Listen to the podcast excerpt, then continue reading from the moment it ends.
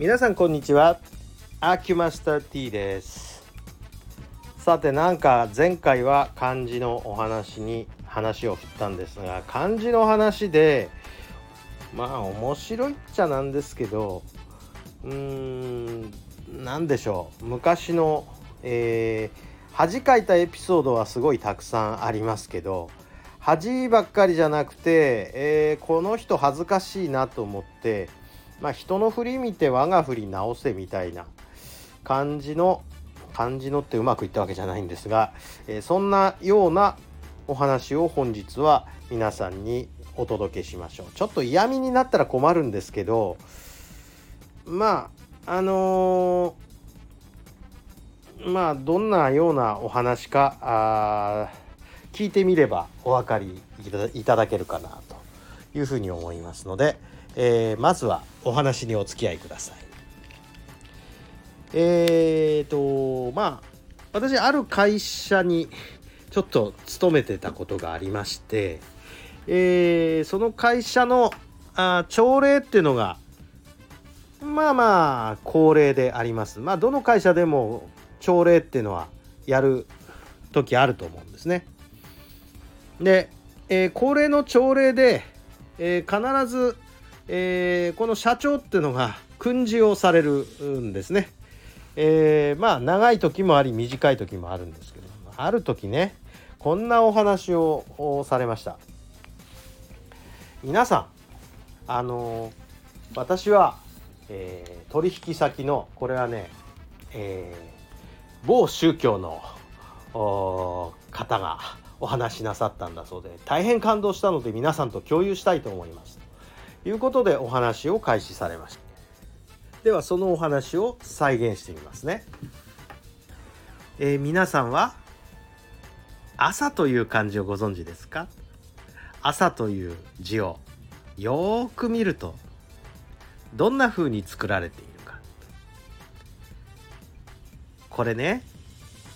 10を書いて火を書いて10を書いて月って書いてありますね。この10というものこう分解していくとどういうふうに意味が取れるかなっていうふうに考えると十月10日というふうに十月10日というのは子供がお腹の中にいる期間ですねとかって言い始めたんですね。ああはいはいまあまあそういうふうに分解はできますということでございます。はい話が続いていきます。えー、つまり朝という漢字は毎朝起きるたびに新しい自分に生まれ変わっているっていうことを自覚するための字なんです。はははそうですかという感じですよね。で、えー、この朝というこの瞬間を迎えることによって、えー、新しい気持ちで今日も生きていこうとこういうふうになるそのために朝というものがあってまあ朝というのはこういう意味を込めた言葉なので皆さん今朝ですから今日からま今日また朝になったんで新しい気持ちで今日から生きていってください。このように朝礼で訓示をされました、えー、皆さんどう思われましたかね、えー、感動なさった方がいますか？感動なさった方がもしいるとしたらあちょっと反省した方がいいと思います。えー、辞書にはですねまあちょっと私は、ね、もうその時点で朝っていう感じの成り立ちを知っていたのでえこいつ頭悪いなバカなのって、えー、ちょっと思って話聞いてたんですけどもあのー、朝という漢字辞書で引いてみればあこの大間違いに気がつくはずです。まずこういう意味のことを、えー、辞書には全く漢和辞典引いてみたらわかるんですがこんな意味一個も書いてありません。あるわけないんです。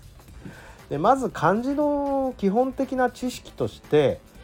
辺と作りって全く別物を組み合わせて作ってますから辺と作りを順番を変えて意味を考察するっていうのはとんだ大間違いなんですね。でまあ、この飛んだ大間違いの上にまあ意味を重ねていってもそれは全く、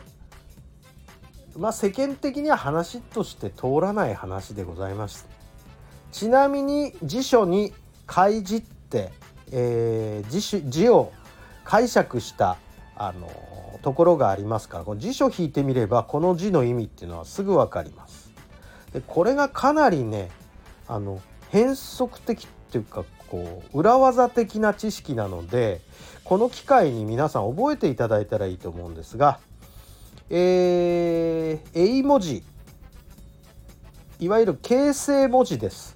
朝という漢字は。それでこの朝というのは草と火と水っていう意味があるんですね。でどこに草あんのって皆さん思いますでしょ？これね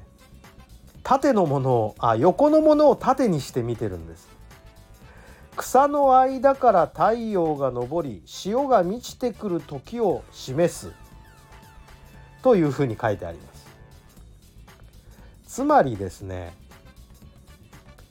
この上の10と下の10合わせて草冠なんですよ。この草冠の間から太陽日が昇ってくる様子を表した象形文字が辺になってるんですね。この朝という感じの。で、えー、作りの月のところなんですけれどもあのー、これ。船であるというふうな見方をしている辞書が多いです。でも単純に見ると月ですので空に月があるから潮が満ちているというふうにも読むことができて潮っていう見方もできるんだけど月が空にあるというふうにもわまあ解釈できなくもない話でしてまあ月の引力で潮が満ちるわけですからね。まあ、ですからあの漢字の成り立ちを知っているといかにこの「十月十日」っていう話が馬鹿げた話なんだっていうことがわかると思うんです。もちろん言われた方にがこの漢字の意味を熟知してなかっただけの話で話としちゃいい話っぽいですよね生まれた時の気持ちになって考えようとただこれを漢字の解釈としてえー、これは反則ですということを断った上で言っているんならこれはいいんですがこの意味を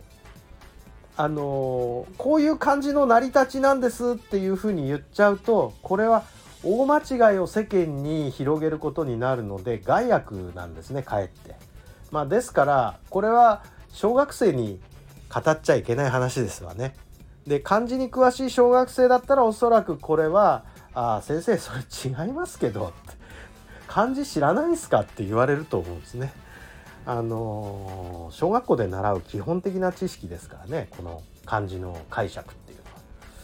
ですので、えー、皆さんこの話を聞いた時はあアホやこいつと まずは、えー、一周してしまってえー、まあ角が立つから私もその時は注意しなかったけど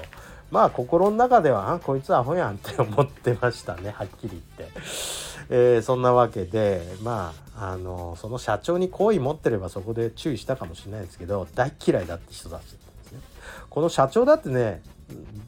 結構な学歴の人なんですよ。某有名大学を出られた